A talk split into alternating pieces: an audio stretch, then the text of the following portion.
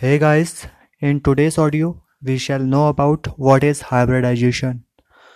Hybridization is a process in which intermixing of equal or nearly equal energy atomic orbitals take place after the process processing of intermixing formation of equal numbers of atomic orbitals that took part in the process of hybridization.